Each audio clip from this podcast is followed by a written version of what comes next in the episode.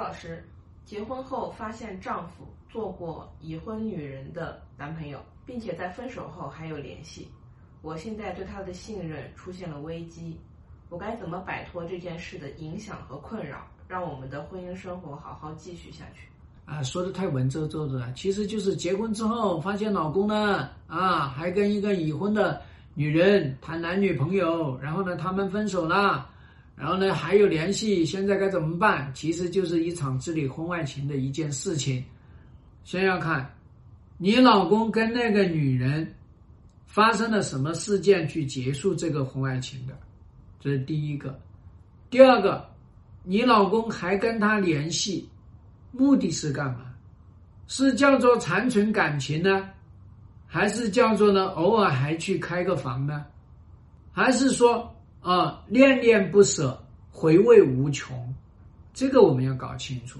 那我们第二个方面呢，是说，首先你发现了，你就要去挑明，你就要去告知，你告知你老公，我发现你有婚外情，我发现你有背叛我，所以呢，现在我要求来解决这个问题，什么问题？解决这个婚外情。对这个婚姻的破坏，对我们相互信任的破坏，那么还有一个呢，要来重建，要来疗愈你这个创伤。你这些事情通通不来做的话呢，你单纯的去说其他的事情，其实没有特别的意义。一个男人产生了背叛了，最恰当的方式就要抓紧去开战。你不去开战，你以为他会怎么对待你呢？会掏空你们的婚姻，就这个男人，他还有心思放在这个外面那个已婚的女人身上，那他有多少心思用在老婆身上呢？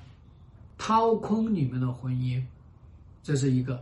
那第二个呢，也会让这个心叫做不聚焦，他聚焦不了这个心嘛，他就不聚焦，所以这就会出现这个问题。所以我们还是要抓紧时间。